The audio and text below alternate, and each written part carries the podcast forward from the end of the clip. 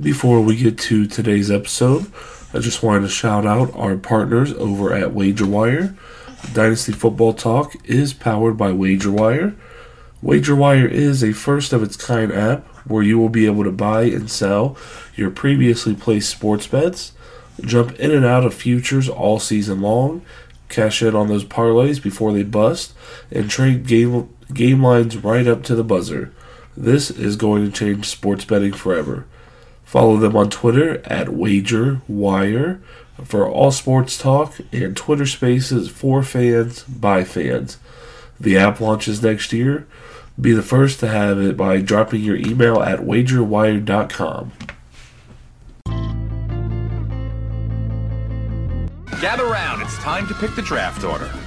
So, this is how we're going to do it. I spent a lot of time, put a lot of effort into it, got very excited. So, that'll go over there. This Everyone is on the count of three, put your hand in, pull out a piece of paper. Here we go. One, two, three. Oh, oh, wow. There it this is. is really exciting. Number Oh! four. Number six. Number one. Number one. Tim Brady, mother. Congratulations. But that is not where you're going to be drafting. See the kids over there? The kid with your number is your kid. Where they finish in the race is where you draft. Huh, bitches? You, you didn't even pick your own child. That's good because she's not that fast. Welcome to DFT, Dynasty Football Talk Podcast with my guys, Paul Edgington and Derek Cook. Let's get it.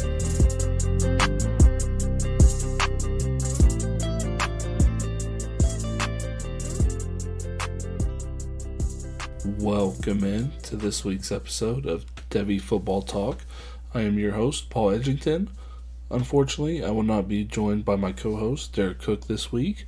We had some tech technical difficulties with attempting to rec- record remotely this week, so unfortunately, he just won't be joining me. So, for the first time ever, I am flying solo on this. So, strap in. It's sure to be some kind of wild ride, and we'll see how I stumble through this and get on to next week's episodes. I'll be talking a little bit about the early National Signing Day, a couple of key flips and players that I'm really looking forward to seeing in the college game, as well as lots of transfer portal commits coming up recently. So we'll just kick things off with arguably the biggest commit, Travis Hunter, did in fact commit to Colorado, so he will be following Coach Prime, as I'm sure many, if not all of us, expected him to do. It will be fun seeing Travis Hunter at a Power 5 school, even if it is the Pac 12 that a lot of people were down on. I'm very interested and curious to see if he'll be used more on offense with the lack of talent that Colorado currently has on the roster coming in. I would love to see him be used more and more in the return game as well as out wide. He is a very good overall, he is an athlete, lockdown corner. He can also be equally as good, if not better, as a wide receiver, in my opinion. I would love to see Travis Hunter convert to a wide receiver going into the NFL and give us another possibly usable fancy asset. Wide receivers do make more than cornerbacks traditionally in the way the game is nowadays. So it would not be surprising if we see his game more and more go towards a wide receiver as opposed to a defensive back primarily. Speaking of, you know, prime Jackson State wide receivers, uh, former four-star wide receiver Kevin Coleman Jr. at Jackson State has entered the transfer portal about a week ago. He's not committed anywhere as of yet, but don't be surprised if he follows Coach Prime as well to Colorado. He would be, in my eyes, the best wide receiver stepping on campus right away, and they're number one.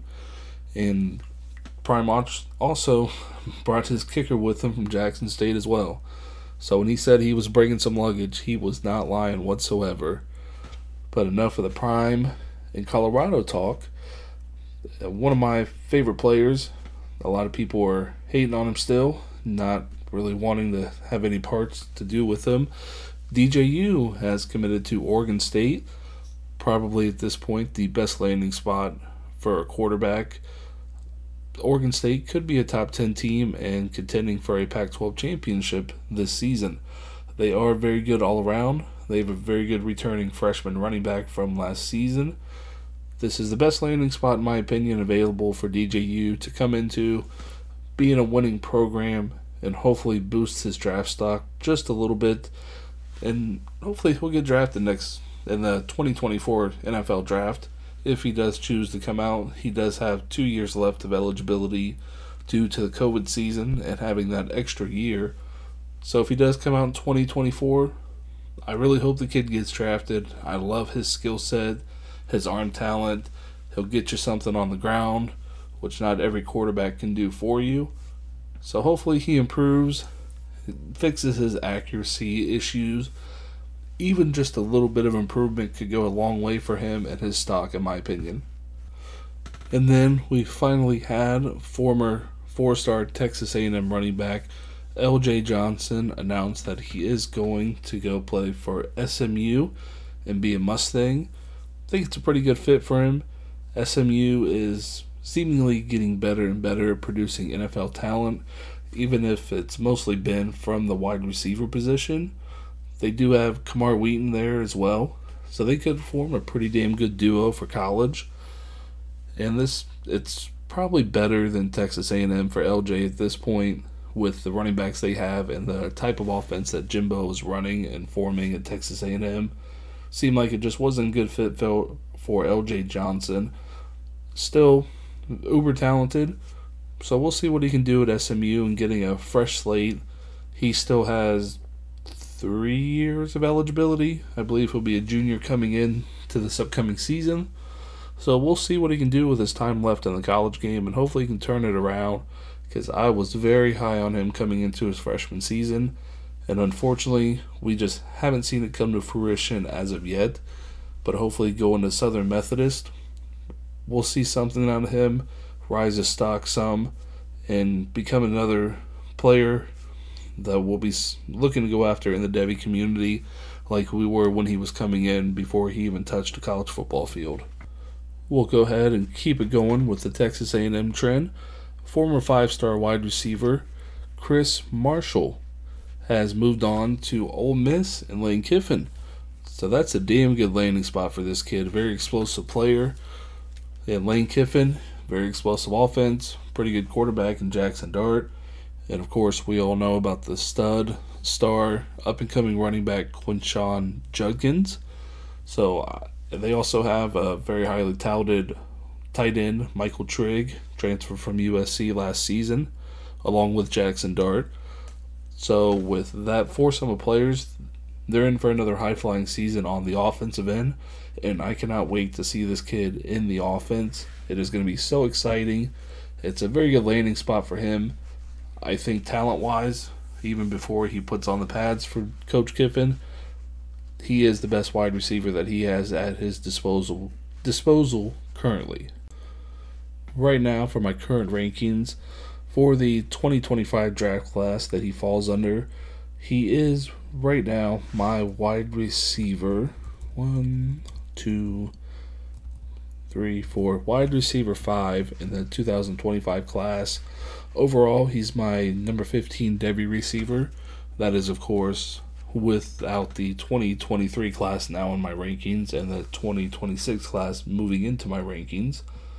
So very, I'm very high on Chris Marshall, and I think this move can possibly shoot him up even higher in my rankings going into this season as well as midway through the season if he is producing and getting some playing time and looking good on the field like I think he will. At least from all the information and everything I've seen, those are about all the possible Devy relevant players that have announced their commitment out of the transfer portal in portal in the past week since our last episode.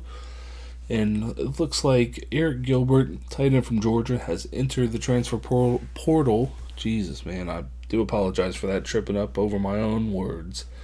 But Eric Gilbert is in the transfer portal for the second time.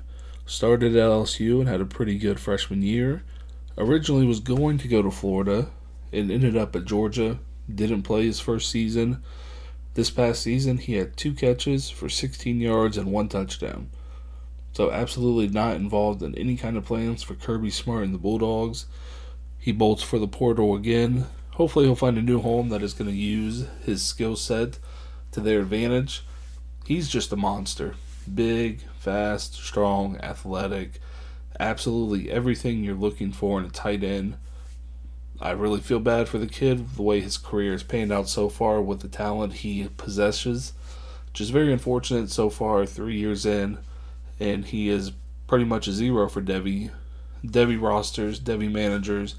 You can't trade him. You can't do anything with him at this point. You can just hold him and pray that he turns into something. He has a really good year this upcoming season, wherever he may land. And with the tight end landscape in the NFL and the skill set he has, I'm still fairly high on him. I'm sure higher than most people, just given, like I said, the skill set he possesses and the landscape of the tight end position. I'll still be taking my darts on him for fairly cheap, and hopefully he turns into something in the NFL at least. Sticking within the SEC as well as LSU, quarterback Jayden Daniels announced he will be returning to Baton Rouge for one more season to hopefully bring the fans a championship that they deserve, as he says. Very surprising to see him come back, given the type of season he overall had for himself. I don't think he really helped himself going from Arizona State to LSU in terms of draft stock. And he obviously was not clicking with his receiving corps for a majority of the season. I've seen many people joke that since Jayden Daniels has come back, Boutte is going to bolt for the transfer portal or for the NFL draft after announcing he would be returning as well. I think this is a little bit of a damper for Boutte as well as Malik Nabers for next season. I personally was really hoping to see the very highly touted freshman quarterback Walker Howard compete for the starting job next year and it does not seem like that is going to happen. It will be Jayden Daniels' job to lose, and I don't think he's going to lose it. Brian Kelly seems to be very keen on him. You know, veteran, very good leader, and coming back to LSU. So we'll see what happens there. Hopefully, with another off-season program between him, Boutte, and Nabers, they'll be able to form something, have some good chemistry next season, and resurrect and get some revenge for the pretty poor season that Nabers and Boutte had statistically and on film. So we'll see what happens down there in Baton Rouge next season. Now on to just a little bit of early National Signing Day, day news. Uh, number three quarterback in the class, according to 24 7 Sports, depending on the recruiting service you're looking at, it may be a different ranking. But 24 7 Sports, number three quarterback Dante Moore flipped from Oregon to UCLA, and he did cite that the chance to play in the Big Ten was a big positive in him committing to ultimately UCLA and signing with them. He is from De- Detroit, Michigan, so a Midwestern kid from Big Ten country. It only makes sense he wants to play in that conference. And UCLA, by the time he could be their starter, does give him a chance to do that. So good for him going to a school that can give him exactly what he's looking for going forward. I was looking forward to see him in Oregon's offense under Dan Lanning, but that's just not going to happen, unfortunately, from that standpoint. But seeing what DTR did in this offense, I can only imagine the type of numbers Dante Moore is going to put up once he is the starter and the development that he will hopefully have into an NFL quarterback. I think he'll be a first round pick at some point as long as he stays the path that I think he is going to be on. And I think going to UCLA does make that a little bit more possible than Oregon, especially with them going to the Big Ten in tougher competition as well. But sticking with Oregon, they did have a pretty good pivot off of Dante Moore. They plucked four star quarterback, number nine overall quarterback, according to 24 7 Sports again, Austin Novosad flipped from Baylor to Oregon on signing day and ultimately did sign with Oregon. Not the biggest kid, about 6'3, upwards of 200 pounds, depending on where you're looking. So, a really good get for Oregon going forward, especially losing Dante Moore kind of unexpectedly on signing day. So, good for them. I believe Oregon is sitting at the number 11 overall recruiting class and it is one of the best recruiting classes in school history overall from that standpoint. And from everything I've seen, Dan Lanning is extremely happy with Austin Novosad. coming in, as well as all the other recruits, he is building something there in Oregon. I know personally, I'm very excited for Bo Nix to come back for another season, and him and Troy Franklin to be together once again. So that'll be something to look forward to for me. And by the time Dan Lanning gets officially all of his recruits in in an Oregon uniform, UCLA and USC will be moved out of the Pac 12 and on to the Big Ten. So at that point, once Dan Lanning finally has a full team of pretty much mostly, if not solely, his recruited players, they're looking like they'll be the team to beat in the Pac 12 at that point. Also, with college football playoff expanding to 12 teams, they could be a perennial contender and a playoff team every single season with how the Pac 12 is looking going forward. And that will bring me to my last topic I want to talk about on this week's episode. My Michigan man, running back Blake Corum, had knee surgery on what people believe is a torn meniscus. Is apparently 50 50 on coming back to Michigan or declaring for the NFL draft. Now, that did catch me by surprise. I thought Blake Corum would for sure be declaring, given the very good season he had and the way he has shot up rankings, draft boards, mock drafts, everything as such, as well as the season ending knee injury and subsequent surgery. I figured he'd be as good as gone by this point to heal up and prepare for the NFL draft. But it seems like he is seriously considering coming back to Michigan, which for his NFL stock, I hope he does go to the NFL draft. I think his time now is to capitalize on his draft stock and get selected as a day two selection and see what he can do in the NFL. I'm very high on Blake Corum, not just as a Michigan fan, but also from a Devy and NFL draft NFL draft perspective. Let me pull up my rankings here. As far as the 23 class, I have him sitting at RB5, right ahead of Sean Tucker and De'Von Achane, as well as Kendre Miller. So I am very, very high on him. The running backs ahead of him, of course, Bijan, Jahmyr Gibbs. Then I have Zach Evans and Tank Bigsby. So I don't think it's out of the realm of possibility that Corum could possibly be moved ahead of Bigsby and Evans and be the RB3 in this class for me depending on what Evans and Bigsby do the rest of their career, short rest of their career, as well as combine, testing, pro day, things like that, on what they show out. So it's very interesting to see Corum come out and say that, and not straight up declare at this point. So that'll be something to keep an eye on. That's a pretty big decision. That would also hurt Donovan Edwards in his junior season next year to once again have to basically be the number two behind Blake Corum, relegated to a similar role that he had this season. So that wouldn't be too much fun to see for him as well. But we'll see what happens. Ultimately, I think he will declare for the draft before the deadline. Go out there and make that money for him. But that'll wrap up this week's episode of Devy Football Talk. Appreciate you guys coming along for the solo ride with me. Next week, my co host Derek will be back. At least I hope so and we will be doing a two to three round Devy mock draft for the classes of 24 through 26. So no more 2023 players in the Devy rankings for us. Moving in the 2026 players, and then we're going to do an interesting initial Devy mock draft with those classes. And I'm very curious to see where a lot of these freshmen, most importantly the quarterbacks, will land in our mock draft. So hopefully you'll join us again next week for that and enjoy watching the college football playoff this upcoming weekend. Hopefully Michigan and Ohio State pull out some W's. We can see a big rematch with all the marbles on the line. So hopefully you guys enjoy your weekend. Happy New Year and go blue.